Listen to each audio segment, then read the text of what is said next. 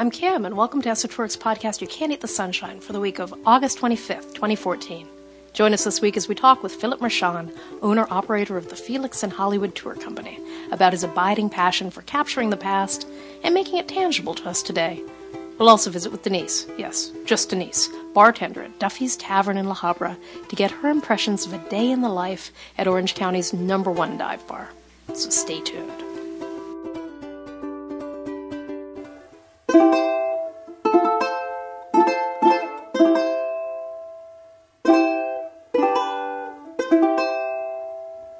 Los Angeles, El Pueblo, Lotus Land, the City of Angels. the day of the locust, the slide area, where all the fruits and nuts ended up when they turned the country on its ear. But you and I were born here and don't mind a few oddballs in the mix. They add flavor. Growing up in Cheviot Hills, my compass pointed straight to Fifth and Main, As a kid in Hollywood, I was forbidden to take the bus to the Central Library, but I did it anyway. because you've got to start at the center to understand this confounding and fantastic city. Which makes nonsense of history and breaks all the rules. Reyner Banham said that. He taught us well. In the 1980s at UC Santa Cruz, now on our tours and in our time travel blogs, we're continuing the conversation. Raymond Chandler's Los Angeles and Charles Bukowski's The Birth of Noir. Route 66, The Lowdown on Downtown. The real Black Dahlia. Positive public space, endangered landmarks, forgotten lore, Memory maps, mysteries, murder. the allocation of resources, The hidden forces that shape public policy. Skid Row, Bunker Hill. preservation, Restoration. redevelopment, It's a four letter word. Los Angeles. You can't eat the sunshine, but you can drive around and take a long, hard look And listen to the stories. and pass them on. Why are we doing this again? Because we love the place with a passion that goes beyond sense or reason. So did Reyner Banham. So we did. Now let's begin. You can't eat the sunshine, but you can make a beeline for the best of the coastline. La la la la. Skid Row, Solano Canyon, the Doria, and Pico Union, the long lost neighborhood called Hermina between South Pass and Highland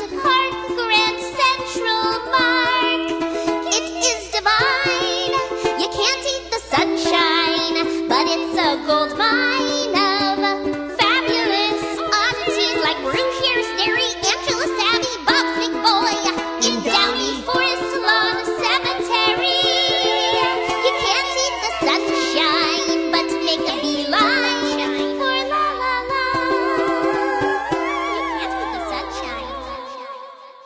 Welcome, everyone. Thank you for listening to our podcast, You Can't Eat the Sunshine, for the week of August 25th, 2014. This episode will have interviews with Philip Mershon. He is the owner operator of Felix in Hollywood Tours, and he is an utter genius. We will also speak with Denise, yes, just Denise, the blonde bartender at Duffy's Tavern in La Habra. We're going to get a day in the life of Duffy's Tavern, Orange County's number one dive bar. Kim, you are the Pishka Maven. That's true. And that means I get to tell you there's a tip jar. Digital, of course, associated with this podcast. And if you like what we do and you're inclined to support our work, you can make a digital tip on that podcast page. And we are always so grateful for the support of our listeners. It is never obligatory, always appreciated. Thanks for your support and for your listenership. That reminds me, I have to add that to my to-do list. I'm um, feverishly uh, rebuilding, upgrading the back end of our website to Drupal 7, and um, the, the the tip jar is a module that needs to be upgraded. That goes on my list. I haven't really gone through that list exhaustively, but you just you just I, I would have noticed if it wasn't there. Oh, I, I, Kim, I would have like, uh, there, there are many checkpoints along the way before I'm near being done that I would have figured that out. But just um, One more thing. one, one, one more thing to do. Fortunately, I have decided on our commerce and backend engine, which is which is a really good thing to, to be clear on. The light of God entered my head. Thanks. You don't care. You just you just you, you just don't want me to, to wake up and be unhappy. Darling, this is a podcast about Los Angeles history and culture, not computer engineering.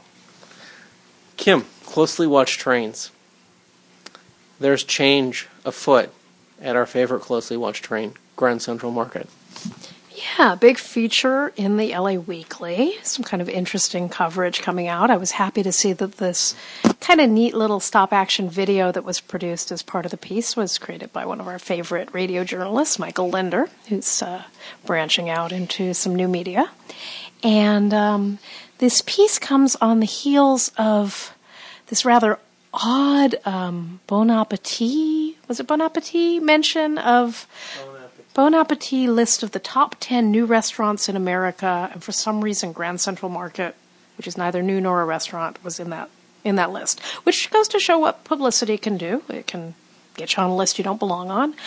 But uh, there's a lot happening at Grand Central. It's obviously a very charged, contentious issue because a lot of people have effective ownership of the place. They've been going there for generations, and they feel very, very attached to some of the older vendors. And, you know, it, it's changing. The demographics are changing. The expense is changing. What's not changing, and this was one of the most interesting things I found about the article, is it's still really hot and grubby. And, and this is beginning to be an issue for some of those new vendors who aren't able to make all the chocolates they might want to and aren't necessarily able to keep ice cream as tidy as they would hope. So uh, I think Grand Central's really going to have to bump it up a notch. It's not just enough to bring in trendy vendors. You're actually going to have to figure out how to cool an incredibly large hundred year old space and, and make it pleasant. That is the challenge for the new the new generation of management at Grand Central.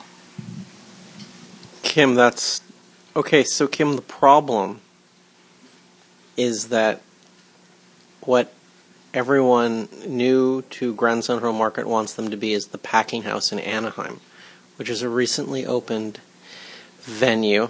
It's an old citrus packing house that was vacant for like 50 years. It has no history. It was closed for as long as they needed to close it to rebuild it. You mean nobody walks in and says, I can't believe what they've done to my packing house? They just say, This is awesome. Right, because it because it is everything is brand new and it is climate controlled and it has no history. I love these problems. I love Grand Central Market. Um, I'm sorry that the ladies who made the gelatin flowers that looked like oh I know they were inedible, but they looked like they looked like paperweights. They were incredible. They took 10 minutes each to make. They injected colored gelatin into the underside of, of a of a half sphere. I mean, a culture is being lost there, but at the same time, you can get McConnell's ice cream. So, you know, it's positives and negatives. Kim, your voice is, is sounding a lot better. You know people might have noticed we didn't have a podcast last week because you, you didn't have a voice? I lost my voice entire. It's true. And I'm I'm still not quite entirely 100% here, but I'm doing my best. I was sorry not to rant and rave. I mean, I'm sure there were people who, who really dodged a bullet last week. I would have been very, very angry at someone or other. I always am. But no. Lucky you, whoever you are, you, you didn't get a podcast. Kim, Old Torrance is still here. I've been meaning to talk about Torrance and Torrance Historical Society for years. Um, they do some really interesting stuff. It's always when we have tours, so we personally cannot participate and I'm hoping to make good inroads with their historical society, which seems to have a, a strong leader. Uh, well, not this. There seems to be a former president of the historical society who's just released a historic survey of Torrance, which is why we're talking about it. A guy named Gene. It's very exciting. Old Torrance is still there. So it's a very encouraging survey, and they want to make a big part of Torrance public policy keeping it there. So um, we're going to link to the article about that. I haven't heard back from them. I wrote them a couple days ago and asked them for the survey. We'll post that when it comes up, and I'm hoping I'm hoping to get someone on, on Torrance Historical Society as a lava visionary so they can start posting where some really wonderful events they have down there, and I think people would do really well to benefit by them. And we'll we'll throw the link to Torrance Historical Society up on the website as well.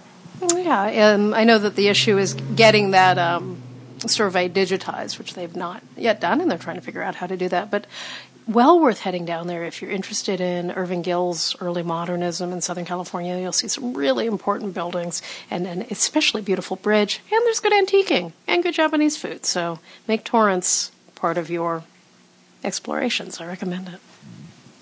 Thanks, Kim. Good job. Save Cindy's diner sign. Kim, this is a Kickstarter project, and you like Kickstarter. Uh, yeah, I'm, I'm always interested in, in new uses of Kickstarter. So, uh, Cindy's on Old Route 66, Colorado Boulevard in Eagle Rock has it's been shut for a few years, but it's a largely intact 1940s roadside diner and the very tall and very distinctive sign, I believe, is a 1970s backlit plastic sign, or maybe late 60s, just judging by the topography. So it's not super, super old, and, and I understand there was a name change at some point, but they, they it's Cindy's, that's what people know it as, and, and they're funding right now to redo that sign, which is cool. And if, if you like Cindy's and you want to uh, kick in, you can, you know, sponsor a particular letter on that sign that turns you on, or, you know, maybe the word chicken or something, and uh, get your name on the menu or on the wall and get some food and some cookies and some goodies and, you know, help support a really cool bit of local Route 66. Yeah, and and the and and and, and the diner needs to reopen because I I, I, I think it is. oh did it reopen now? Okay, yeah, it was closed for a while. Yeah, okay, good, No, these are, these are the new owners. They just want to get the sign up and, yeah. good, good.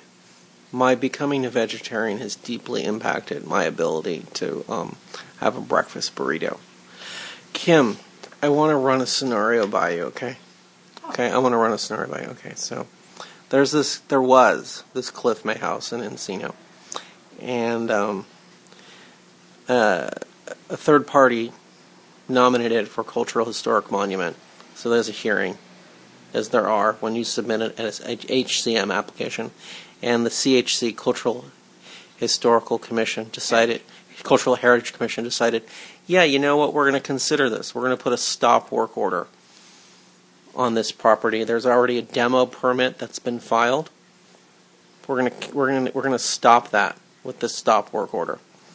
So um, what happens is um, the owner says, "It's the funniest thing, you know. You, you, you, the CHC sent me this letter telling me I couldn't demolish my house, and yet I'd already arranged with my demolition contractor to demo it, and, and I, I called him and told him not to do it. Richard, you're just making that up. No, I'm not, because I talked to Ken Bernstein. Ken Bernstein told you Yes, yes, this was at the hearing. What do you mean I'm making this up? Why would I make this up, Kim? Well, why, why would I make this up, I Kim? don't know. Why do I hear things for the first time? while Why? why the because because this is be, this this because this is what people listen to this podcast is that I sometimes don't tell you things to tell you on the air. Was this before or after Gil Charash, the owner, who just paid two and a half million dollars for this incredibly gorgeous ranch house on a hill in Encino, called the gentleman who landmark submitted the landmark nomination and threatened him over the phone and said, "I'm going to sue you if you don't withdraw this nomination for this property which I've only owned for a month." Was that before or after? It was concurrent. It was about the same time he left his de- his demolition contractor a message telling him not to demo the house, and the demolition contractor had an opening on a Sunday. Uh huh.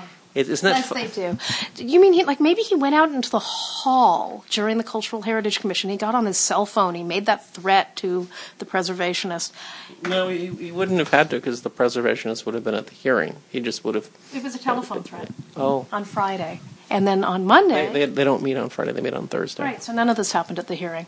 The guy was absolutely aware that he had no right. Gil Charash, remember the name, had no right to demolish this building, just decided it was better to beg forgiveness than ask permission. Now, had this building actually been a cultural landmark, which it was on the way to becoming, he would have been facing a five year scorched earth policy ruling. That is the law in the city of Los Angeles. If you illegally demolish a cultural landmark, as happened not too long ago, Richard, down in Crown Hill, and I'll let you talk about that in a moment, um, you can't build anything there for five years. It happened um, to one of the Geoff Palmer developments when, just magically, also on a Sunday, the last Victorian on Bunker Hill got, oopsie, knocked over by a bulldozer and uh, couldn't develop on that corner for five years. It has more of an impact on a small developer than someone, you know, very, very, very wealthy like Geoff Palmer, but it has no impact whatsoever if it isn't understood in the community. So somehow this word has to get out, especially about the landmarks. But I think that d- demolishing something where there is a stop work order, a building that is in the pipeline to become potentially a historic landmark that'll be preserved for future generations. Apparently, there are no consequences for this really nasty act, and, and I believe that there should be, Richard. Well, Yeah, uh, you know, you know, Kim. Um, so uh, both um, the Cliff May proposed HCM house and the Villa San Marino. This is the structure on Crown Hill you mentioned that was demolished. Uh, they uh, Ken Which Burns, which which was an HCM. Uh, both structures have had hearings by Building and Safety about the demolition, eh, both of which were illegal. And um, Ken Bernstein has um, testified and s- requested that they have the five-year scorched earth policy implemented on them. Uh, the, the Building and Safety has had their hearing, and the property owners will have a chance to appeal. Oh, really? Uh, really? yeah, So- they'll, so- they'll have a chance to appeal. The Encino property is going to be treated as if it was a cultural landmark? Well, Ken has has has requested that it be. Um, there is some contention um, on the, the building and safety board as to whether they sh- they will. Um, but if people want to get involved, there's still a lot, a lot of feedback available because there there's going to be an appeal. Oh, actually, there's not a decision yet. The decision is yet to come, and if the decision is that it is scorched earth, if it is, then Gil can appeal that. So there's on a first name basis with no, no, but I can't remember his last Charash. name. Gil Charash. Gil Charash can can appeal this. So so people can email Ken Bernstein and ask to be kept in the loop. Good. We'll include that link uh, on, on this podcast page. Um, we'll, we'll we'll we'll link to the Office of Historic Resources Yeah. page. Yeah. Yeah, yeah. Good. I, you know, I believe that there should be consequences when people behave just so egregiously, and it's it's pure greed. It's an extremely valuable piece of land, but it was much more valuable with this gorgeous 1949 house on it. I, as- I, as I, a- I don't know if it's greed so much as it is um, ego. Well, it's how invested can you be in a property that you spend two and a half million dollars on and knock down and build something else on? Is that ego? Ego, e- ego. I think I think it's more. Do people like ships, Kim? Yeah, that's true. People do like ships. Let's move on. I'm sure we have more trains. Villa Villa Carlotta, Villa Carlotta, right there, Franklin and Bronson, right across from the Chateau Elysee. Same architects. Uh, Villa Carlotta is 1925. Chateau Elysee is 27. Villa Carlotta is getting a makeover. I will say that when we were at the uh, Chateau Elysee, the better known as the Scientology Celebrity Center, several, several members of the Church of Scientology we mentioned that to them and they said yeah they need to just they need to just take get put everyone into another apartment building down the street and and spend 2 years renovating that building. They need to strip that building on the interior literally they need to remove the lath and plaster literally and strip it down to the studs and, and refurbish it which which I thought was a piercingly intelligent point to make and yet absurd in, in, in, in, in the sense that the current owners will never do that. Yeah, people have been living there for many years. It's a much beloved building. And uh, unfortunately, current tenants have, have not been treated great. They've been really kept in the dark. All of the trees got cut down. They're very, very concerned about what's going to happen to the building. Now we know what's going to happen to the building, and the question really is what's going to happen to the people who've been there for so long because it's it's not a vacant building by any stretch. It's it's a completely populated building. Well, it, it, it is rent controlled, and we it will we, we we have we have friends in the building, so we're going to keep you updated. It, it's it's gonna it's gonna be bumpy, but I think it's gonna it's gonna be okay. I uh, I, I I kind of wish they would put everyone up in an apartment building down the street. Richard, they're talking about making it basically like a hostel or a hotel. It's not a good thing. They're talking It's- about it's- making it, you know, short-term residences, and it's it's an, it's a rent-controlled apartment house. So I don't know what's going to happen. I'm hoping for the best. Okay. Right, and sometimes, as you know, there's a real disconnect between new property owners and, and what zoning and ordinances al- allow for, Kim. So there's there's uh, I think it's. It's called cognitive dissonance. Yeah. My money's as green as anyone else's. Why can't I throw all these people out on the street?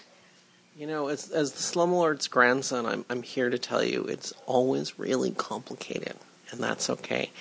Kim, we're gonna we're gonna we're in the home stretch. We're gonna talk about my favorite place in the world, Sunnyside Cemetery in Long Beach, not the 1924 Sunnyside Mausoleum at Cherry in San Antonio. That's now Forest Lawn, Long Beach.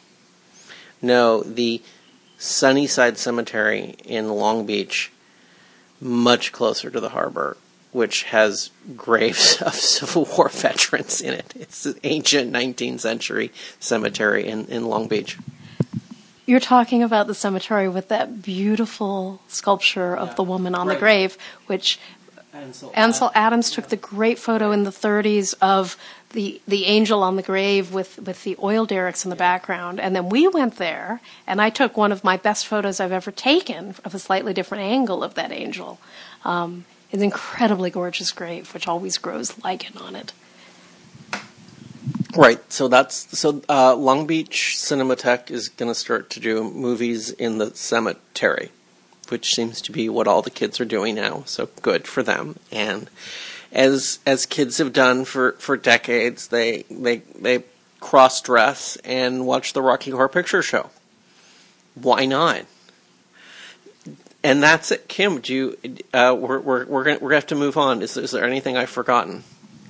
I support all uses of cemeteries that bring the public in and result in income to help preserve them. You know, I just parenthetically, That, that's why I gave you the microphone again. um, I, I'm on a cemetery preservation Facebook list, and, and I've been actually telling my fellow members of the cemetery preservation Facebook list to get the hell off of Facebook because they've been. Yeah.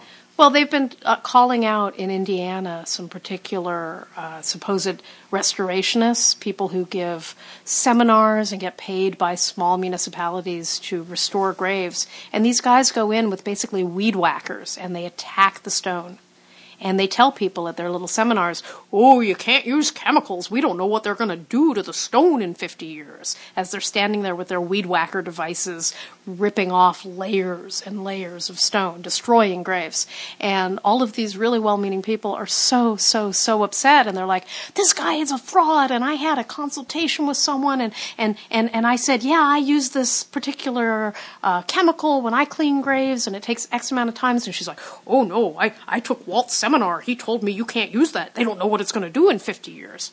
I'm like, hey, I just Googled this guy and all I'm finding are positive reports about how great he is. What are you doing on Facebook telling me this? Go set up a website about how you need to save graves and keep him away from them. Go go to like a city council meeting and say he's desecrating. Use that term. Call the media. It, it breaks my heart. It breaks my heart. People think Facebook is a good place to to complain about such things and uh, a lot of really bad things are, are done because people don't understand how easy it is to actually shine a light. And it's great to take care of graves. Sometimes the best way to take care of a cemetery is to do nothing.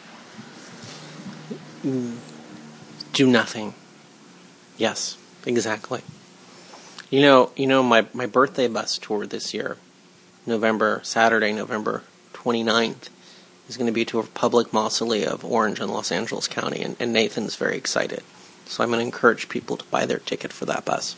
And you know, the great thing about mausoleum is mausolea, as long as the roof's intact, you don't need to bring a weed whacker into them ever. All right, Kim, let's just quickly look at some upcoming events. We don't have much time in August left. We actually have a week. And so next week, well, this coming, this coming Sunday, the last day of this week, is the August Lava Salon. Sean O'Connell and Soror, Soror, Soror, Lila, Suzanne will be talking. Uh, Sean's Central Avenue Jazz, Suzanne Witchcraft or The Craft, Life in the Craft is the title of uh, A Magical Life is her doc. Her original uh, title was Life in the Craft. I'm moving on, Kim. I'm just, you know, people want to know the original working title. It gives a little texture. We have another, we, uh, Lava Salon September. Looking forward to that. Mark Chevalier. Mark is Lava Visionary of the Year, and he is going to be talking about the sartorial history of Hollywood, tailors and their clients. And just speaking of lava visionaries and the kind of things that you will hear at the Lava Sunday Salon, we're so proud of Martin Turnbull, who gave a great talk about his Garden of Allah novels uh, over the summer last year. Martin has just had his first three books optioned by a major Indian production company, and uh, might well be seeing the Garden of Allah on your TV screen soon. Read it in the Hollywood Reporter. So you should be coming to these Lava Sunday salons. You never know what new genius you'll discover. And you'll hear it here first. You you actually do hear a lot of things here first, I think. Yeah, front page articles. Yeah, in the LA you, hear, you, you, you hear them here first. All right, uh, Kim, your your new bus tour, Echo Park Book of the Dead, is also launching Saturday, October fourth. And don't forget, we've got to um, finalize the route.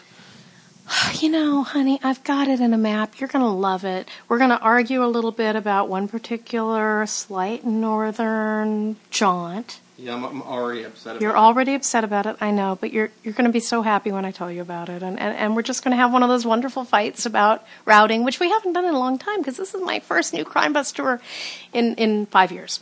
And Kim, Kim Caesar and I have to drive the hill. Okay, okay. There's there's one.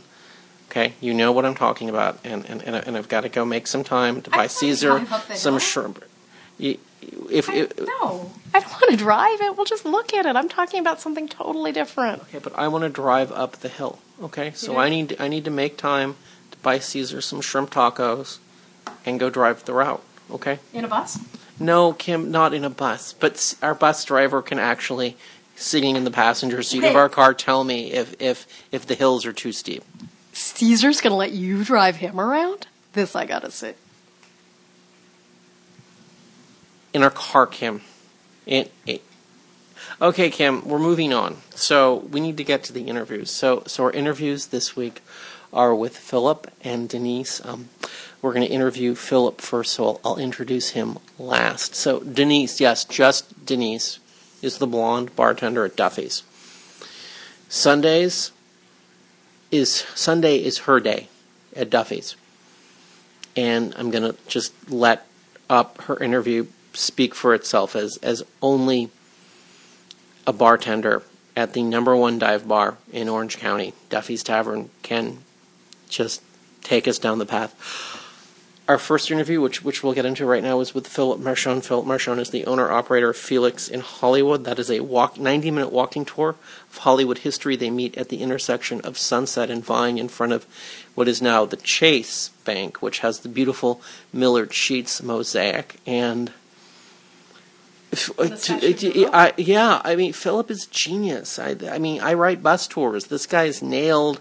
This walking tour is six blocks, three blocks west, and walk back three blocks on this side of the street. This guy's nailed it, man. This this this tour is concise, to the point, engaging, and 90 minutes. So, Philip so be, beyond the fact that he's just a genius, he, we're we're not just gonna you know watch the record the uh, the, the, the, the the the butter melting on his toast. Um, we're we're gonna actually talk to him about why he started Felix in Hollywood. We're gonna talk to him about that moment when he realized he had to bring help show people how to bring to life old Hollywood to, to the world in general because people really care.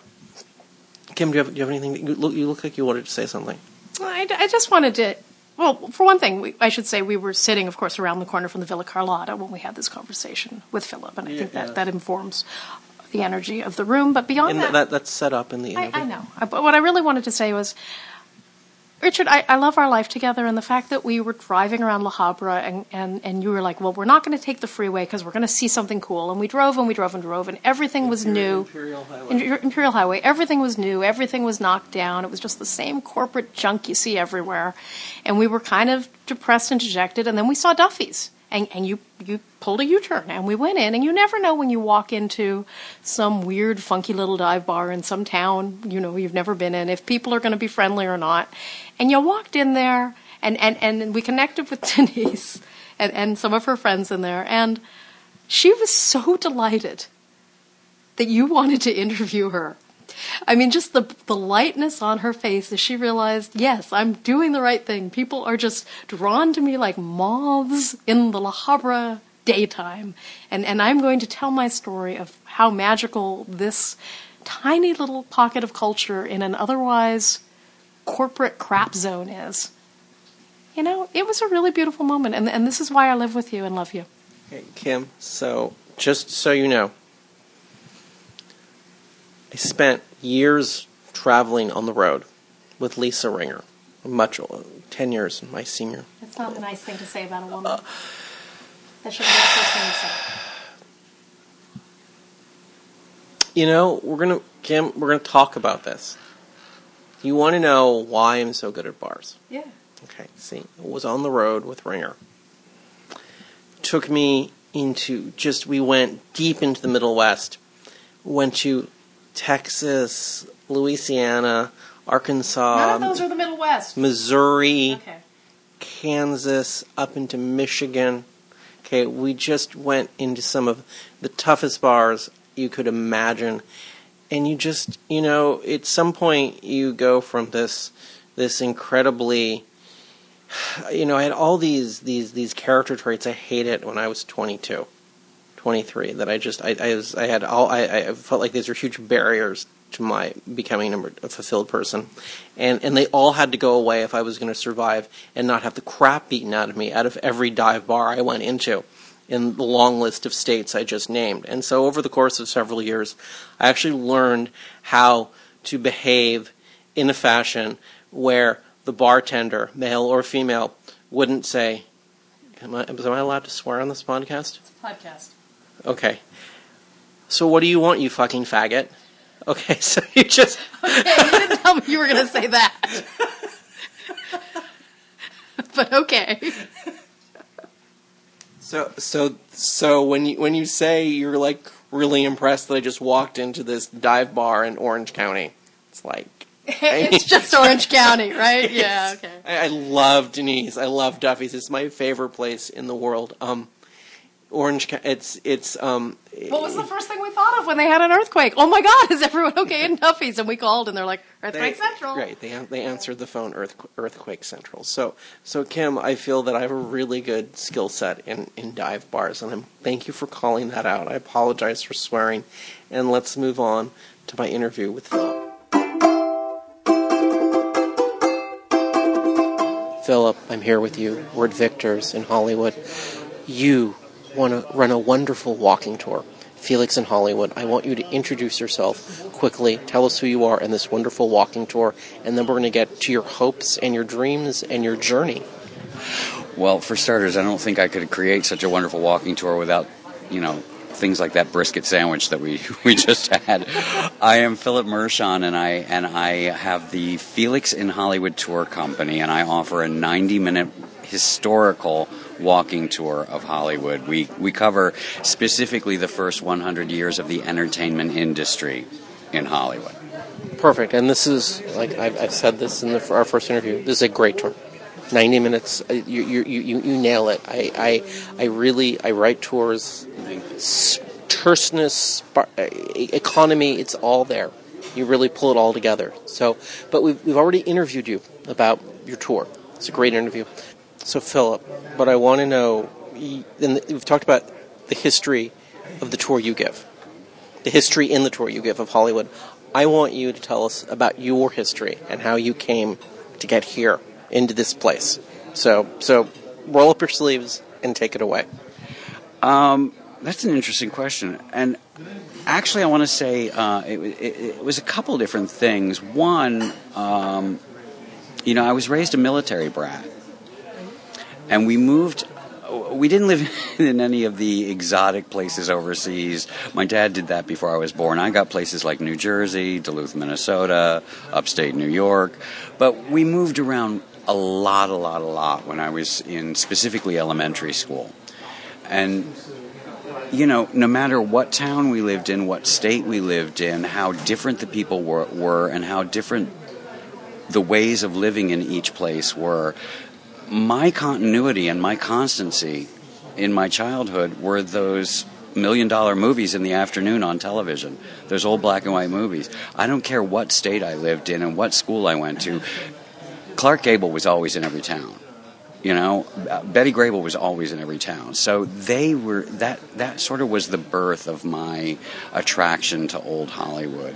Um, that combined with the fact that where we wound up settling in life from the time I was about 11 years through the rest of my childhood and my early adulthood was D.C.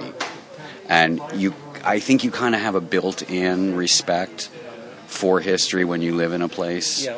like that. And I, you know, I know you're going to think I'm crazy. I know everybody is, who's listening is going to think I'm crazy, but I swear to God, there were times, particularly say a weekday in the morning when the rest of the world was at work, when I could walk around the neighborhoods of Capitol, Capitol Hill, the residential areas, and I swear I could space out and begin to hear hoof prints and I could begin to see hoop skirts on people and I, I mean the history is so palpable. The energy of the history is so palpable in places like that. Well I found that again when I got to Hollywood. And I, I as as we talked about before I did work in costuming for a long time. And probably more than anything that's happened to me that got me really set on the path ultimately that I wound up. I was the costume supervisor on a very short-lived TV series back in 19 golly 92 called the Ben Stiller show. And we filmed at the Hollywood Center Studios on Las Palmas and Santa Monica. And we were filming I got the job. I showed up for my first day. We were going to be on uh, stage two, and we were setting up the wardrobe office on stage two. And uh, and we had been there about two days. I had spent you know 15 hours a day those first two days on this stage. One of the guys from the studio comes over, and he comes into the wardrobe office to check on us, see how we're doing. He says, "Oh, by the way." You know, this is the stage where the first two seasons of I Love Lucy were filmed, don't you? and in an instant, and I swear to you, Richard, I'm not making this up. It's the same build, the same concrete floor I'd been standing on for two days, same building I'd been in for two days. All of a sudden, and I've never seen pictures of the Lucy set, I, I could see where the audience was, I could see where the sets were, I could see where the backstage area was, and I knew that I was breathing Lucy and Viv and Desi and, and Bill air, and, and in that instance, I felt so special. And that's what I try to give people. I want to give them the feeling of being standing in front of places where their memories were made. I want them to feel that special feeling that I felt that day of being in proximity to where the magic is. Because we all love to peek behind the curtain. And that's what I'm endeavoring to give to people. So I hope you come and visit me. I'd love to meet you guys. Perfect. That was that was you did it before we go. I want you just again to tell people about about Felix in Hollywood tours. You, you the whole rigmarole: URL, hours, phone number. FelixinHollywoodTours.com. If you forget about that, just Google Felix in Hollywood or Felix Tour or something like that. It'll come up. You'll find it. Uh, 323-929-0302. There's a tour every day, so you have no excuse. I'll see you soon. Bye. God bless you, Phil. Thank you. Hi, my name is Jerry Taft.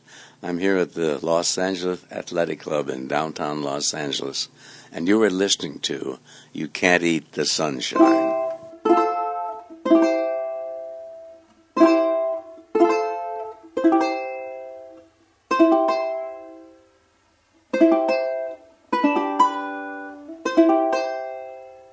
D- Denise, Denise, we're here. We're here at Duffy's in La Habra. We're on Imperial Highway, and I was hoping you could just before we get into where we are and, and the backstory, if you could properly introduce yourself.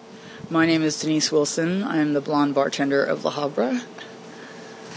Perfect. Okay, and we're at Duffy's. So could you tell us this is this is a dive bar? Happily, it's it's a wonderful place. Tell us what what this is and, and, and where it is and how people can get here. And uh, tell us about Sundays in particular. Okay, well, we're at 531 West Imperial Highway in La Habra. We are the number one dive bar of Orange County. They even put it in the paper. Uh, Sundays are kind of a free for all because I bartend and pretty much make everyone get their own drinks. Most of the time, we barbecue, we just play music, shoot pool. It's uh, it gets pretty wild in here. It's a lot of fun, not rowdy, but a good time. Really good time. Good. I know that a lot of people that listen to our podcast like dive bars, so I, I, I am glad we found you. You you told me you, you were a bartender for 35 years. Maybe you could just give us two or three stories of, of, of your life in, in that time, of, of some funny things that have happened to you. Well, just the other day we had a guy come in here who was uh, a double amputee, and he wanted to keep drinking and drinking. I served him probably eight drinks in quite a few hours, and he went outside the back door and his leg fell off. And he fell down, and we picked him up. I know, it's bad. We picked him up, put him in the chair, set him, got him reattached, and tried to get him to stay in here and just have some water and called him a cab, but he decided he was going to go out the front door, and when he went out the front door, his legs both fell off. And so I told everyone, I said, just leave him out there. He can't drive if he don't have his legs. And I know it's bad, but you know, I, mean, seriously, he just um, was really ornery and just he just wouldn't do it. And so when we finally got the cab got here, we picked him up and put him inside the cab, and I picked up his legs and handed him to him and tried to get him to leave. And he wasn't going to have any part of it. He kept trying to get out, and I told him, I said, I'm going to, I had to make my pretend phone call to 911 and tell him I was, I was dialing him out. And he, uh, he ended up you know, agreeing to get in the cab. He, he got in there. We gave the cab driver 30 bucks to get him the hell out of here. And it turns around like five minutes later and the cab pulls back in. He gets out and tries to run to his car, not successfully because he's a double amputee. But he ended up um, getting into his car and tried to go out the back way of Duffy's. And, well, there's a brick wall back there. You can't really go anywhere, you know. So he come back around, took off, and he got pulled over.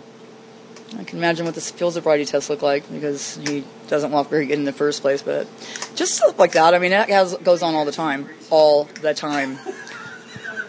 I, I, I don't want you to, to, to, give away your, your regulars' names, but could you give us, could you paint us a picture of a day in the life at Duffy's? Say it's it's a Tuesday. Do you want to give us a, a, a typical Tuesday for you here at Duffy's? Tuesday I'm normally late for work, which I was supposed to supposed to start at 12 o'clock, and I got here right now. So I mean, you know, I always have Debbie cover for me. She's my my go-to girl. Um, other than that, you know, probably right around three o'clock, four o'clock in the afternoon, it starts to take off and get really busy. And and then at six o'clock, when the other bartender comes on, it shuts down because nobody likes them. But uh, I mean, other than that, I mean, it's pretty. It's a pretty cool bar. We, we have certain nights that gets really, really busy. Certain days that it's really, really busy. The weekends are normally are hopping pretty good. Friday night, Saturday night's good, but Sunday days and Saturday days are they're fun. They get started about two in the afternoon and they go on. They go on until about six or seven o'clock. You know, just uh, it's fun. We have a lot of pool players, a lot of people playing games, a lot of loud music, crazy people. Just, uh, but nothing rowdy. Nothing. You know, we don't have fight starters because Nobody wants to fight in my bar, ever. I wouldn't recommend it. I'm I'm nice up to the point where there's a fight, and then I'm not nice anymore. So I mean, you know, it's just typical typical dive bar. You know, no windows, dark, no smoking inside. We let people go smoke outside, stand around out there. You know, sometimes we have a full bar, and all of a sudden I'm, it's like empty, and I'm wondering where everyone went, and I have to look in the cameras and notice that everyone's outside the back door smoking their cigarettes. But it's fun we have a good good group of people, really versatile. We have people from, you know, 21, I hope they're 21, all the way up to 65, 70, 80 years old, and they, and they don't care. You know, they we have some of the oldest customers in here kicking the crap out of people on the pool tables, and it's just, you know, it's fun. It's a good bar, wouldn't you guys say? We love it. There you go. Good. All right. Perfect. Uh, let's just wrap this up. Uh, I want you to tell people the. Uh, you said Sundays. Uh, what what should people order when they come? Oh, I'm sorry let's take that back. Uh, tell us what your hours are, if you don't mind. So people, if people come down, they probably want to catch you. So why don't you tell us what, what your hours are and what you recommend they order when they get here for a drink? Okay, well, Duffy's is open from 6 a.m. until 2 a.m. We're only closed four hours out of the day, 365 days a year. Uh, my hours are from 6 in the morning till 6 at night. Unless Jay is coming in, then it's 6 in the morning until 7.30 or 8 o'clock whenever he rolls in. Um, and if you're going to order something, I would recommend alcohol. Denise, you did it. I want to thank you, and we'll we'll come we'll come back. Definitely come back. It'd be fun. We'll have a good time. I promise you that. My name is Judith Markov Hansen. I'm in downtown Los Angeles, and you're listening to You Can't Eat the Sunshine.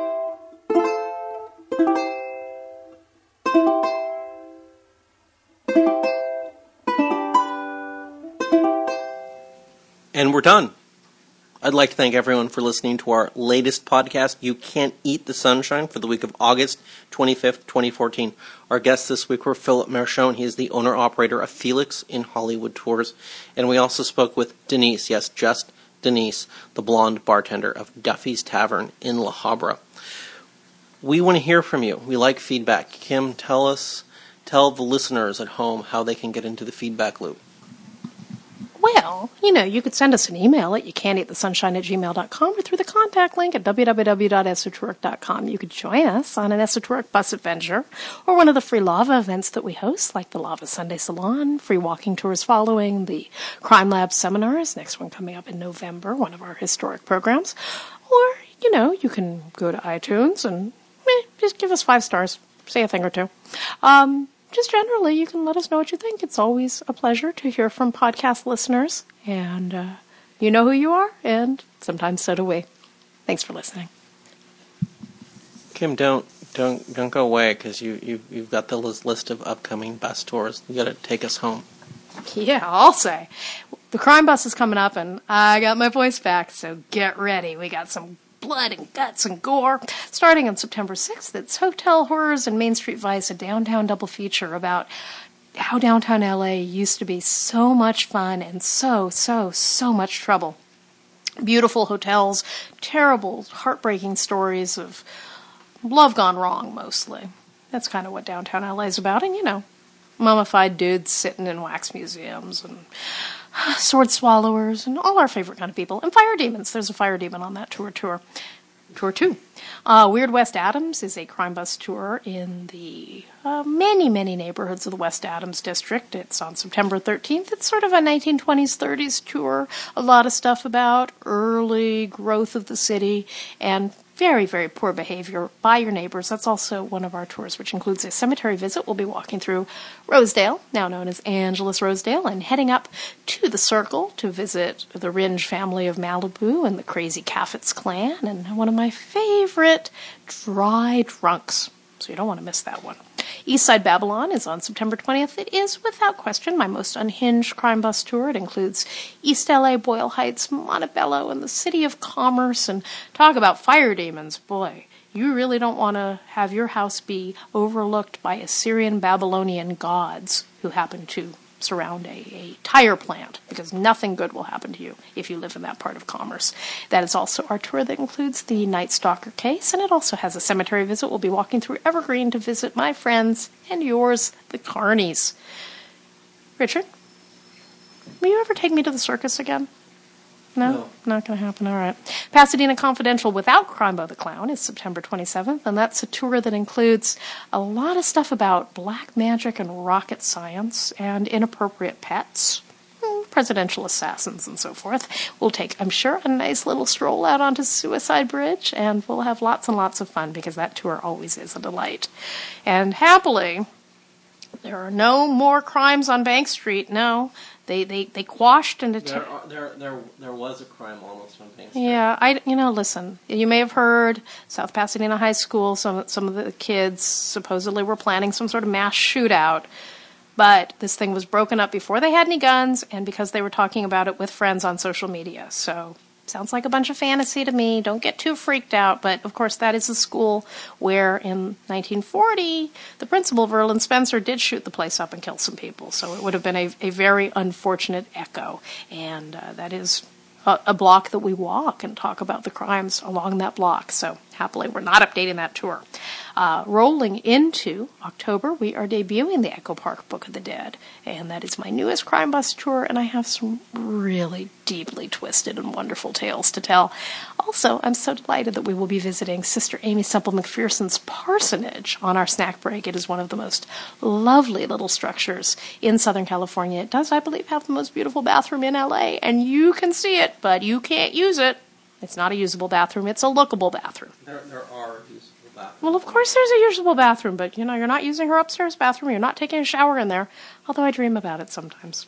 Moving on. The Real Black Dahlia is our most popular crime bus tour, and it rolls again on October 11th. It should be nice and cool by then. I'm hoping. Yeah, Yeah. maybe. I don't We'll, know. we'll follow in the footsteps of Elizabeth Short, the victim in what remains the most notorious unsolved murder in LA and possibly American history.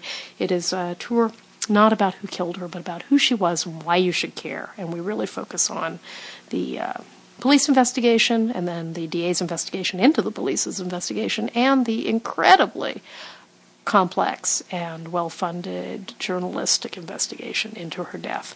October the 18th, it's Raymond Chandler's Los Angeles, a noirish journey through downtown and Hollywood. And we'll wrap up the crime bust season on October the 25th, heading into Halloween with the return after, boy, four, almost five years of Wild Wild West Side. Yeah, Wild Wild West Side, a, a tour I love. One of my favorite crime bus tours. It includes some really weird cults, including the Great Eleven cult, which is the subject of my novel, The Kept Girl. The Kept Girl. And um, some acid casualties, and some people with incredibly powerful brain power. People who could actually will themselves into comas rather than accept punishment for their evil acts. There's some really, Oh, yeah. really, really weird stuff on this tour, and uh, you know we've we've made a few changes so that it's something we can offer again on our calendar. Basically, instead of starting on the west side, which would require me to get up an hour earlier and and and bolt my breakfast, we're going to start it downtown because there's so much to say and to tell some stories as we travel across town. So, would love to see you on Wild Wild West Side on October 25th, and you know there'll be tours in November too, but you'll just have to wait to hear about them. Okay, Kim, good job. Thank you for, for taking care of that as you always do. I want to thank everyone for listening. I want to encourage you to continue to listen, and I want to remind you You can't eat the sunshine. You can't eat the sunshine, but you can make a beeline for the best of the coastline. La la la la. Skid Row, Solano Canyon, the Doria, long lost neighborhood called Hermina between South Pass and Highland Park, Grand Central Park. It is divine. You can't eat the sunshine, but it's a gold mine